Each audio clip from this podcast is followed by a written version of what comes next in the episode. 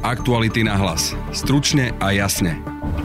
Monika Jankovská, Ľudovít Mako alebo Bernard Slobodník sú svetkovia kajúcnici, ktorí sami páchali trestnú činnosť, no priznali sa a teraz svedčia proti ostatným. V slovenskom práve si môžu svojimi svedectvami znížiť trest alebo dokonca aj kúpiť beztrestnosť. Budete počuť bratislavského sudcu Petra Šamka. Áno, môže skončiť aj nepotrestaním ten kajúcník, ale musí sa preukázať, že všetko, čo povedal, e, bolo pravdivé. Keby si takíto svetkovia vymýšľali, išli by proti sebe, pýtali sme sa aj advokáta, ktorý zastupuje niektorých svetkov kajúcníkov, Petra Kubinu. Či je to morálne alebo správne, viete, tam sa treba zamyslieť nad tým aj, že či máme nejakú inú možnosť. Jednoducho povedané, nemôže prísť hlava mafie, vy, vyrokovať si benefity tým, že, že usvedčí svojich šoférov, štartérov. Najväčšia vládna strana Oľano za 3 čtvrte roka od volieb stratila viac ako 10% v prieskumoch. Ako je to možné a hlavne, aké to môže mať dôsledky, povie politolog Radoslav Štefančík. Určite by sa mu vládlo e, lepšie, keby cítil za sebou nielen podporu svojho poslaneckého klubu, ale cítil by aj podporu verejnosti. Počúvate podcast Aktuality na hlas. Moje meno je Peter Hanák. Pri mikrofóne mám teraz advokáta Petra Kubinu. Dobrý deň. Dobrý deň, prajem. Pán Kubina, medzi vašimi klientami sú viacerí tzv. svetkovia kajúcnici, ktorí čerpajú výhody z toho, že svedčia proti ostatným. Taký najznámejší e, je zrejme Bernard Slobodník, bývalý šéf finančnej jednotky NAKA. Vy ste sa vyjadrili, keď ho prepušťali z väzby, že je to určitý signál aj tým ostatným. Ako ste to mysleli? V prvom rade by som sa možno vyhýbal pojmu kajúcnik, lebo to je taký skôr, ten má skôr taký tele, teologicko-náboženský význam. Držal by som sa zákonného pomenovania spolupracujúci obvinený. Um, ako som to myslel? No, myslel som to tak, ako som to povedal. Uh, ten signál je v tom, že tá spolupráca má svoj význam. Vyšetrovanie tohto typu trestnej činnosti E, sa ne, nezaobíde bez tohto bez tohto, tejto kategórie osôb, svetkov, o spoluobvinených, ktorí vypovedajú o tej trestnej činnosti vrátane svojho podielu na nej. Žiadnu e, zločineckú skupinu e, sa nikdy nepodarilo usvedčiť bez toho, aby, aby existovali výpovede, výpovede spolupracujúcich obvinených. No dobre, ale to znamená v praxi potom, že o, napríklad keď sa to použilo pri mafiánskych skupinách, že niektorí tí mafiáni behajú po slobode. Teraz bol prepustený Ludovít Mako, ani Bernard Slobodník nesedí vo väzbe, čiže sú to v podstate ľudia, ktorí sa dopustili trestných činov, priznali sa k ním, ale nepíkajú za ne tí, čo získali beztrestnosť, vaši klienti zatiaľ ešte to nie je rozhodnuté, ale považujete to za spravodlivé, keď človek si kúpi beztrestnosť alebo zníženie trestu tým, že vypovedá, že jednoducho spáchal, ale nie je potrestaný? V prvom rade si netreba zameniať väzbu s výkonom, s uloženým a výkonom trestu. To, že niekto nebol vzatý do väzby, prípadne, že bol z nej prepustený, neznamená, ani náhodou to neznamená, že bude beztrestný na konci dňa. To je celkovo, e, to považujem za veľké negatívum, že verejnosť možno aj často vplyvom nejakej zjednodušenej komunikácie mediálnej si, si stotožňuje väzbu s výkonom trestu. A to je dramatický rozdiel, pretože väzba nie je, väzba nie je trest, väzba nie je, to, že niekto zatý do väzby neznamená, že píka za svoju trestnú činnosť. Znamená to, že, že musí byť daný, musí byť, musia byť dané nejaké konkrétne skutočnosti, ktoré odôvodňujú, aby mu bola obmedzená osobná sloboda na dlhší čas, aj keď je podľa zákona ešte nevinný. Rozumiem, to je, že napríklad chystá sa utiec alebo pokračovať v trestnej činnosti. Lenže to, čo sa pýtam teraz je, že poznáme aj príklady alebo prípady, keď to naozaj skončilo to beztrestnosťou, naše zákony to umožňujú. Áno, e, ja, ja viem, kam vaša otázka smerovala a chcem sa k tomu odpovedi dostať, že to, že nejaký spolupracujúci obvinený vypovedá o činnosti iných osôb, s ktorými sa podielal na trestnej činnosti. Po prvé neznamená, že bude beztrestný na konci dňa. Po druhé, áno, znamená to to, že že si tým môže pomôcť k určitým legálnym benefitom, ale to, že aké veľké tie benefity budú, e, to samozrejme závisí od toho, že do akej miery tým orgánom činným trestom konaní svojimi výpovediami pomôže. Ak sa ma pýtate, či si myslím, že je to morálne správne alebo spravodlivé, že niekto, kto takisto páchal túto trestnú činnosť, alebo sa na nej podielal, môže skončiť s nižším trestom ako tí ostatní, ktorých usvedčuje. Na skvál nehovorím, že chodiť po slobode, pretože naozaj beztrestnosť v zmysle, že tej osobe nebude uložený žiaden trest, takto otázka momentálne nestojí či je to morálne alebo správne. Viete, tam sa treba zamyslieť nad tým aj, že či máme nejakú inú možnosť.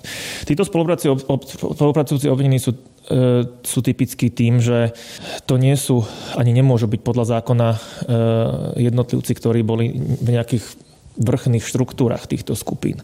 Ehm, jednoducho povedané, nemôže prísť hlava mafie a kúpiť si, alebo kúpiť si, vyrokovať si benefity, e, alebo teda, použijem vaše slovo, beztrestnosť tým, že, že usvedčí svojich šoférov, štartérov a všetkých e, tých ľudí, ktorí boli hierarchicky pod ním. Čiže toto funguje len tak, že, že v tých, tejto pozícii spolupracujúcich obvinených môžu vystupovať len osoby, ktoré boli v tej hierarchii na nižších štruktúrach, nižších pozíciách.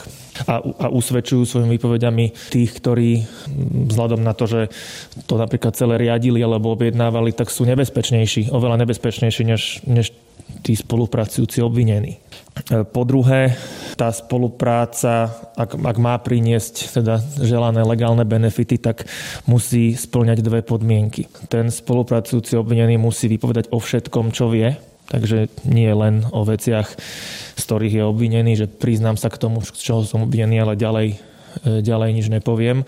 Že musí vypovedať do všetkých vecí, o ktorých sa dozvedel, ale o ktorých má vedomosť. A po druhé, druhá podmienka, že nemôže sa vyhýbať ani svojej vlastnej trestnej zodpovednosti tam, kde, kde sa na tom podielal. Toto zároveň vyústiu do tretej požiadavky, ktorou je, že musí vypovedať pravdivo, keď by e, to nerobil a jeho výpoveď, e, alebo pravdivosť jeho výpovede sa, ne, sa nepotvrdí, respektíve sa vyvráti e, výpovediami iných svetkov alebo spolupracujúcich, spolupracujúcich obvinených alebo inými dôkazmi, tak on môže skončiť ešte horšie, ako keby nepovedal nič. Takže ono je to taká, ono si to vyžaduje do veľkej miery akože aj zmenu postoja k tej veci. Keď sa zamýšľame nad tým, že či je to nejaké spravodlivé alebo morálne e, využívať svedectva spolupracujúcich obvinených, tak je potrebné si položiť ešte nultú otázku, že či máme nejakú inú možnosť, pretože žiadna zločinecká skupina, ktorá pácha tento typ ekonomickej a korupčnej kriminality, tak to nerobí e, za bieleho dňa na námestí, e, tak aby to všetci videli.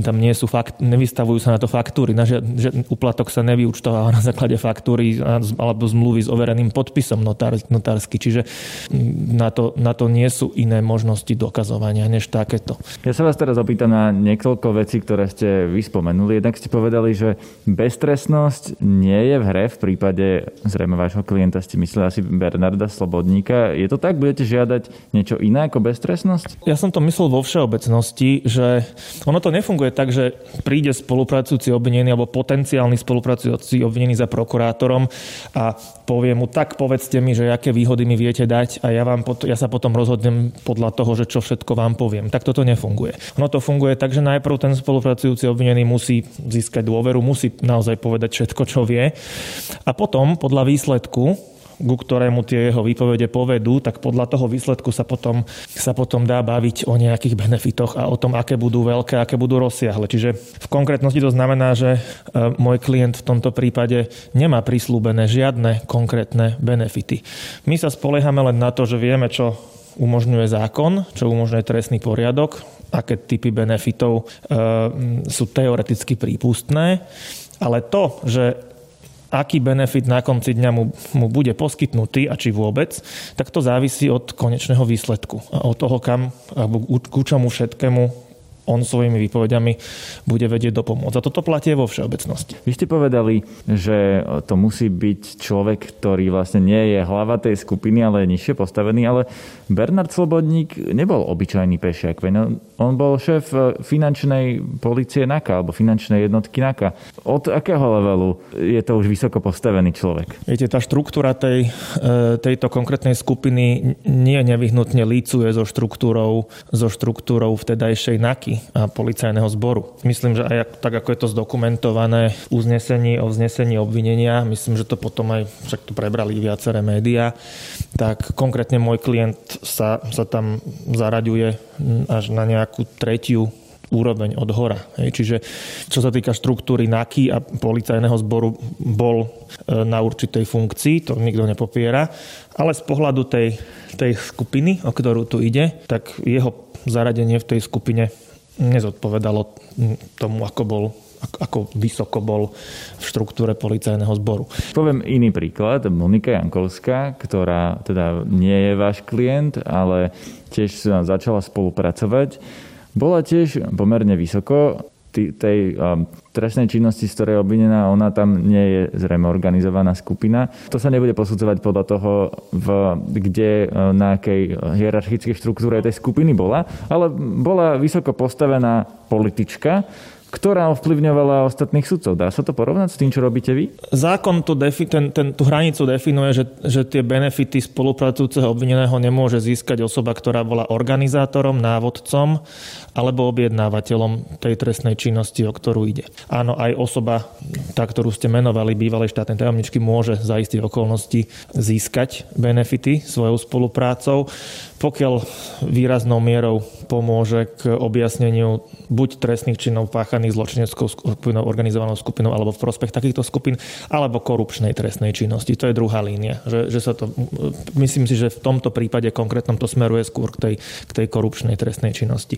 Jediný limit tam potom je, že či ona bola či ona by bola objednávateľ, návodca alebo organizátor tejto činnosti. Z toho, čo sa mne javí, alebo z toho, čo mne je verejne o tom známe, z verejných zdrojov, mne, mne, mne skôr tá rola, ktorú tam zohrávala, prípada ako rola sprostredkovateľa, obdobne ako to bolo u ďalšieho spolupracujúceho objedného Sklenku. Alebo možno príklad Andruško.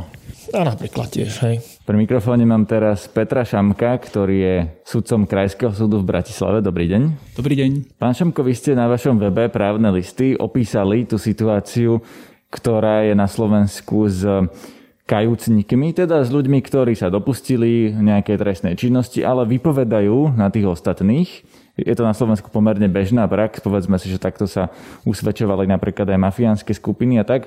No a najnovšie sú takéto prípady napríklad pán Ludovít Mako, bývalý šéf kriminálnej finančnej policie v podstate a pani Monika Jankovská, ktorá sa rozhodla spolupracovať. Myslíte si, že takýmto spôsobom títo ľudia dokážu získať aj beztrestnosť? Lebo Ludovít Mako je už na slobode. Udal všetkých a momentálne je stíhaný na slobode. Ako ste povedali, ten inštitút toho spolupracujúceho e, obvineného je bežný v slovenských právnych pomeroch, využíva sa aj pri inej organizovanej trestnej činnosti, napríklad pri drogovej alebo prevádzačstve. Jedna z možností je, že ten kajúcník môže získať aj beztrestnosť. Áno, môže byť to trestné stíhanie voči nemu zastavené, môže byť podmienečne zastavené, môže dostať trest, ktorý môže byť symbolický, ale môže dostať aj trest väčší, ale e, oproti ostatným páchateľom zmiernený. No. Takže to záleží od tých orgánov činných v trestnom konaní a v konečnom dôsledku aj potom od súdu, ako zhodnotí mieru tej spolupráce alebo ten prínos toho kajúcnika pri objasňovaní tej trestnej činnosti a ako to odrazí na tom, že či tá beztrestnosť bude, alebo či tam bude nejaký predsa len trest. Teraz ste povedali, že závisí to od toho, do akej miery spolupracuje, koho všetkého udá a usvedčí ale nezávisí to aj od toho, čoho sa vlastne ten človek dopustil, lebo potom by to nebola spravodlivosť, ak by napríklad Monika Jankovská zostala beztrestná a dokázalo by sa, vlastne ona sa aj priznala k tým trestným činom, že človek si môže kúpiť beztrestnosť za svoje usvedčené alebo aj priznané trestné činy tým, že udá ostatných? Hovorím k veci doktorky Moniky Jankovskej, ja sa vyjadrovať nebudem, to nejako riešiť e, neviem, ale e, pokiaľ ide aj o tie prípady nejaké, ktoré boli z minulosti a neboli ani tak mediálne pretraktované, tak e, je to postavené na tom, ten kajúcnik je páchateľ trestnej činnosti, preto je spolupracujúci obvinený, preto sa volá kajúcnik, musí priznať tú svoju trestnú činnosť a do určitej miery sa vyžaduje, aby teda rozkryl aj nejakú tú ďalšiu trestnú činnosť. No. Hovorím, možnosť zákona je aj taká, že teda ten kajúcnik ostane bez trestu.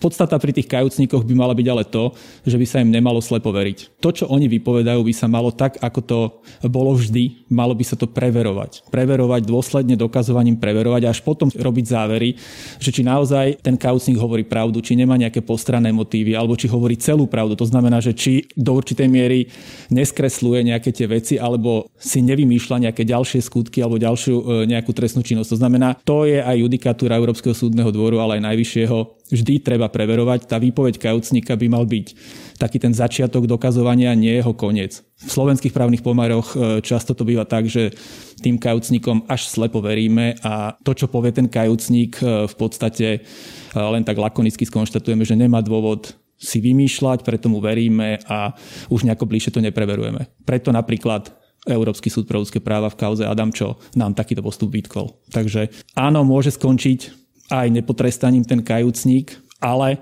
musí sa preukázať, že všetko, čo povedal, e, bolo pravdivé a musí sa to preukázať aj nejakými inými dôkazmi. Čiže taký prípad ako Andruško napríklad v kauze vraždy Jana Kuciaka a Martiny Kušnírovej, že môžeme mu uveriť, ale iba ak ho overíme inými dôkazmi? Ja si myslím, že nie len tam, ale v každej jednej kauze. Či je to Andruško, či je to ktokoľvek iný, ktorý vystupuje ako kajúcník, vypoveda a jeho výpoveď by sme mali overovať. A to si nemyslím, že je niečo špecifické len pre kajúcnikov. To je špecifické pre akéhokoľvek svetka ja keď teraz poviem na políciu a poviem, že ste mi tu ponúkali úplatok, tak proste nemali by mi hneď veriť policajti, ale mali by nejakým spôsobom sa snažiť e, preukazovať to, že či to mohlo byť pravdivé, nemohlo a tak ďalej. To znamená, pri akomkoľvek svetkovi a už duplom pri spolupracujúcom obvinenému, ktorý je sám páchateľ, vždy by malo nasledovať nejaké overovanie tej jeho výpovede inými dôkaznými prostriedkami a tak zisťovať nie automaticky veriť,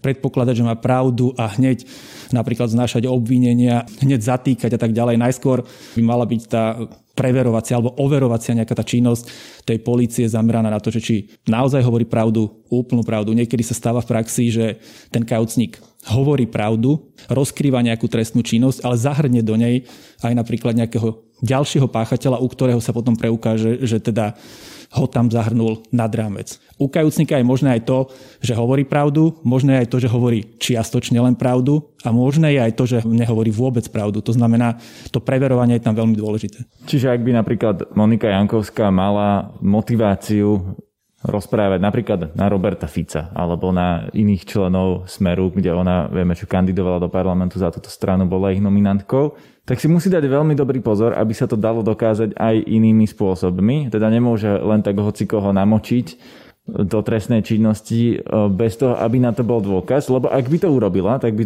tým uškodila sama sebe. Nepomohla by si tým, keby si vymyslela teraz niečo na Roberta Fica. Hovorím zase, Monika Jankovská, tlačíte ma do toho, aby som hodnotil jej výpovede a uh, ju nemám prečo nejako hodnotiť. Len vo všeobecnosti. Ak by niekto ako ona si vymyslel niečo, tak ide sama proti sebe, ak by si vymýšľala? Vo všeobecnosti platí áno.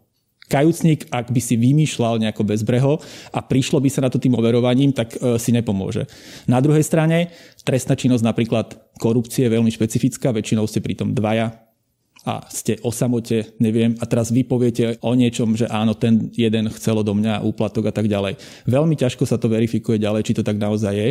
To znamená, v takýchto prípadoch sa potom často orgány činné v trestnom konaní sklzávajú nemáme mu dôvod neveriť a tak ďalej, nedá sa to už nejako verifikovať, bolo to dva roky dozadu, predpokladáme, že teda veríme mu, že in, lebo inak by sa nepriznával a tak ďalej. To znamená, áno, ten kajúcnik, ak klame a príde sa na to, tak si nepomôže. Hovorili sme, že tí kajúcnici, ktorí udajú všetkých ostatných a hovoria pravdu a dokáže sa to, môžu skončiť aj bez trestu, ale vieme, že nie všetci skončia bez trestu, že niektorí dostanú nejaký trest. Čo môžu očakávať takíto ľudia, alebo do akej miery si až môžu pomôcť, ak napríklad aj sa priznajú k trestnej činnosti, aj počítajú s tým, že nejaký trest dostanú, ale dostanú oveľa menší trest, ako napríklad, neviem, že sa mi asi nevyjadríte ku konkrétnemu príkladu, ale povedzme príklad ako ľudový Mako, ktorý udal vlastne celú sieť ďalších ľudí, môže očakávať niekto taký ako on že vyviazne bez trestu, alebo dostane len podmienku, alebo mu znižia trest o koľko? O tretinu?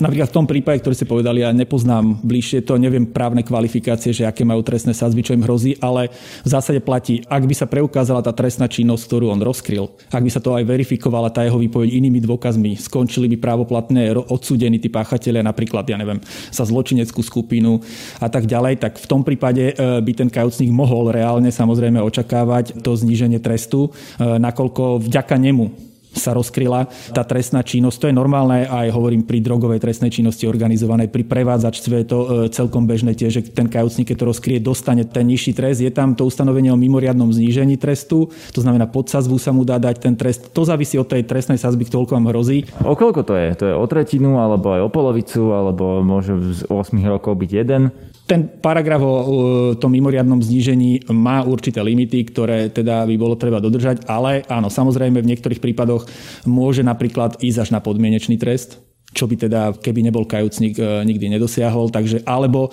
napríklad nepodmienečný trest, ale symbolický nepodmienečný trest oproti tým trestom, ktoré dostanú tí ostatní páchatelia. Takže tam e, naozaj ten kajúcnik si môže výrazne pomôcť. Ale presne ako ste hovorili, keď vypoveda, priznáva tú trestnú činnosť alebo kvázi rozkrýva nejakú trestnú činnosť, mal by si byť vždy vedomý, mal by byť to u nás nie je tá právna úprava taká podrobná, mal by si byť vždy vedomý toho, že musí vypovedať pravdivo vo všetkých smeroch nakoľko napríklad v Čechách. V Čechách máte už v trestnom poriadku napísané, že kajúcnik e, musí podpísať záväzok alebo urobiť to vo výpovedi záväzok, že bude vypovedať pravdivo. Úplne. Vie, už je dopredu poučovaný, že ak sa niečo z tej jeho výpovede ukáže ako nepravdivé, nemusí sa ako celok. Môže sa napríklad nejaký skutok si tam pridá ten kajúcnik, páchateľa si pridá, padá tá dohoda a v žiadnom prípade si nepomôže. To znamená, že ten inštitút je dobrý, ale mal by byť viac rozpracovaný v tom trestnom poriadku, aby to nebolo také bezbrehé, presne ak sa pýtate, že nikto nevie, či bude beztrestný, či niečo predsa len dostane a tak ďalej. Teraz vo veľkej miere to závisí od prokurátora. Európsky súd v tej kauze Adamčov už hovorí, že v našich pomeroch už je výhoda aj to, že vám niekto nevznesie obvinenie. Máte dočasne odložené vznesenie obvinenia, aj to už je výhoda. Potom nie ste vo väzbe, ďalšia výhoda a ešte nie ste ani pri právoplatnom rozsudku a už tie výhody teda máte a ja aj v mojich odborných článkoch stále to prizvukujem. Kajúcnik je v poriadku, ale musí byť preverovaný. Najskôr preverovaný. Nie, že najskôr sa povznášajú obvinenia na základe neprevereného kajúcnika a potom sa to pracne nejako dokazuje. To malo by to byť presne naopak. Najskôr to nejako preveriť nejakými dokazovaniami, potom vzniesť a potom môžete vy aj hodnotiť, že naozaj, že či hovoril pravdu, nehovoril, prikrašloval alebo kalkuloval nejako s tým. Aktuality na hlas. Stručne a jasne. Pri mikrofóne mám teraz politológa Radoslava Štefančíka. Dobrý deň. Dobrý deň, prajem. Pán Štefančík, pozerali sme sa včera na nový prieskum, podľa ktorého Oľano, najväčšia vládna strana, má o viac ako 10% menej, ako mala vo voľbách, iba okolo 14%, pričom vo voľbách mali viac ako 25%. Čo sa to deje? Tak samozrejme tých dôvodov môže byť niekoľko. Ten eh, prvý dôvod je hlavne to, ako eh, Oľano vlastne k týmto percentám prišlo. Ak si spomenieme na prieskumy verejnej mienky niekoľko týždňov pred voľbami, tak musíme konštatovať, eh, že Oľano sa dokonca nachádzalo na hranici zvoliteľnosti. Tam nebolo úplne jasné, koľko percent a či sa prakticky Oľano do parlamentu dostane. Až možno, že úspešná kampaň Igora Matoviča a možno, aj takéto nejasné lavírovanie Andreja Kisku spôsobilo to, že sa časť e, voličov predsa len priklonila k Oľano a nakoniec e, Igor Matovič so svojou politickou stranou tieto voľby vyhral. No a v tomto kontexte treba samozrejme vnímať aj e, to, prečo Igor Matovič a Oľano teraz momentálne percenta strácajú. To znamená, že volič, ktorý volil v roku 2020 Oľano, nebol stály volič Oľano, nebol stály sympatizant Igora Matoviča. A vzhľadom na to, že Igor Matovič prezentuje momentálne politiku, ktorá je niekedy chaotická, komunikuje s voličom eh, veľmi nejasne, chaoticky, eh, nepremyslene, eh, viac emocionálne ako racionálne, tak pod vplyvom týchto okolností Oľano a Igor Matovič stráca. Záleží na tom? Lebo keď je zvolený na 4 roky, záleží na tom, či bude mať verejnú podporu počas trvania svojej funkcie 25%, 14% alebo hoci aj 0? Určite by sa mu vládlo eh, lepšie, keby cítil za sebou nielen podporu svojho poslaneckého klubu, ale cítil by aj podporu verejnosti. Čo je však dôležité je, že Igor Matovič a celá vládna koalícia sa dostala eh, do problému, ktorý nerieši iba ona, ale prakticky to riešia aj vlády na celom svete, pričom tento problém nikdy neriešil. A to znamená, že je pochopiteľné, že v období, kedy mnoho ľudí už e, stráca nádej, kedy je skutočne frustrovaný zo svojej vlastnej osobnej situácie, viní e, z toho či už vládu alebo niektorú z vládnych strán a e, treba povedať, že Igor Matovič, respektíve funkcia predsedu vlády je na to, aby sa na neho ľudia stiažovali. Čo je však veľmi dôležité, že keď sa pozrieme na niektoré iné štáty, treba povedať, povedať, že oni sa nachádzajú v podobnej situácii. To znamená, že majú rovnaký problém koronavírusu, respektíve pandémie ochorenia COVID-19, ale pôdu pod nohami nestrácajú tak intenzívne. Dokonca si niektorí aj vedia polepšiť, ak sa povedzme pozrieme do Rakúska alebo do Nemecka. Tá moja otázka, či na tom záleží, smerovala trochu aj k tomu, či napríklad, keď sa pozrieme na preferencie SAS, ktorá vo voľbách získala necelých 6%, teraz má dvakrát toľko, čo znamená, že už má len o 2% menej ako Olano.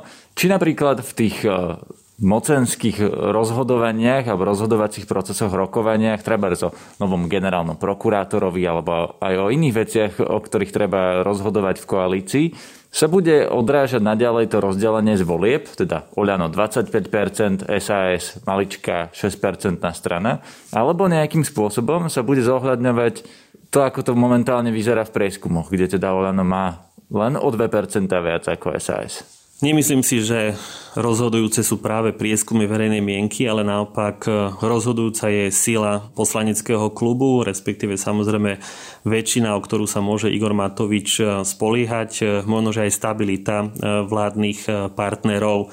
Ak má povedzme Igor Matovič problém s Richardom Sulíkom, tak na druhej strane treba povedať, že si veľmi dobre rozumie s Borisom Kolárom a práve Oľano a Sme rodina je základ tejto vládnej koalície. Treba povedať, že do najbližších volieb eh, by malo byť niečo cez 3 eh, roky a to je dostatočný čas na to, aby sa Igor Matovič alebo Oľano v prieskumoch verejnej mienky spametal a získal povedzme svoju pôvodnú pozíciu. Zase na druhej strane Richardovi Sulíkovi sa darí v tomto momente, pretože on pôsobí ako keby taká opozičná sila vo vnútri e, vládnej koalície. To znamená, že to je alternatíva práve pre tých voličov, ktorí určite nesúhlasia s politikou smeru, s politikou pravicového extrémizmu ale zase na druhej strane nesúhlasia ani s politikou Igora Matoviča. A Richard Sulik skutočne pôsobí ako keby taký opozičný líder vo vnútri vládnej koalície. Čo môže takáto volatilnosť tých preferencií voličov, teda že každú chvíľu je to inak, urobiť so stabilitou vládnej koalície? Nemôže to dopadnúť aj tak, že napríklad Richard Sulik, ktorý zrazu má dvakrát viac percent ako mal vo voľbách, bude mať motiváciu tú vládnu koalíciu položiť nakoniec, keď vidí, že keby boli nejaké predčasné voľby, tak by to dopadlo úplne inak? Ak sa na to pozrieme, akú funkciu zastáva Richard Sulik, tak treba povedať, že sa mu e, nevodí samozrejme až tak zle. Zase na druhej strane toto treba vnímať aj v kontexte rastu preferencií inej, a síce opozičnej politickej strany hlas Petra Pellegriniho. Ja si viem predstaviť, e, že by uvažoval možno o predčasných voľbách, ak by bol dopredu dohodnutý s nejakou politickou stranou, že vytvoria základ e, budúcej koalície. Zase na druhej strane, ak sa na to pozrieme, že aká a je politika vrtkavá práve na Slovensku, ako niektoré politické strany dokážu v priebehu niekoľkých týždňov vyletieť do výšin a naopak niektoré strany sa dokážu veľmi rýchlo prepadnúť, tak si myslím, že by to bol príliš veľký hazard. A to úplne je jedno, že či to je Richard Sulik alebo ktokoľvek iný, rozmýšľať o predčasných voľbách, keď e, sú súčasťou vládnej koalície, ktorá má momentálne ústavnú väčšinu v parlamente. Nemyslím si, že by mu to dokonca dokázali prepáčiť voliči, pretože voliči, bez ohľadu na to, čo si myslia o opatreniach, vo vzťahu ku koronavírusu, očakávajú e, zmenu v politického štýlu, očakávajú možno, že zmenu politickej kultúry a na to je ústavná väčšina veľmi, veľmi dobrý nástroj. Určite očakávajú to, že niektorí ľudia sa povedzme ocitnú nielen za mrežami vo väzbe, ale dokonca budú aj odsúdení e, súdom na niekoľko rokov vzhľadom na to, čo všetko sa tu v predchádzajúcich rokoch e, dialo. Takže ak e, rozmýšľajú hlavou vládni politici, tak e, by mali hľadať skôr spôsoby ako riešenia konfliktov, ktoré sa vo vládnej koalícii momentálne objavujú. No ešte sme sa nedotkli Petra Pellegriniho a jeho strany Hlas, ktorá vyskočila v prieskumoch, je lídrom. Či oni ako opozičná strana teraz očakávate, že budú dlhodobo lídrom v prieskumoch? A čo s tým teda dokážu robiť? Ak nedokážu vyvolať predčasné voľby, tak budú len opozičným lídrom v prieskumoch?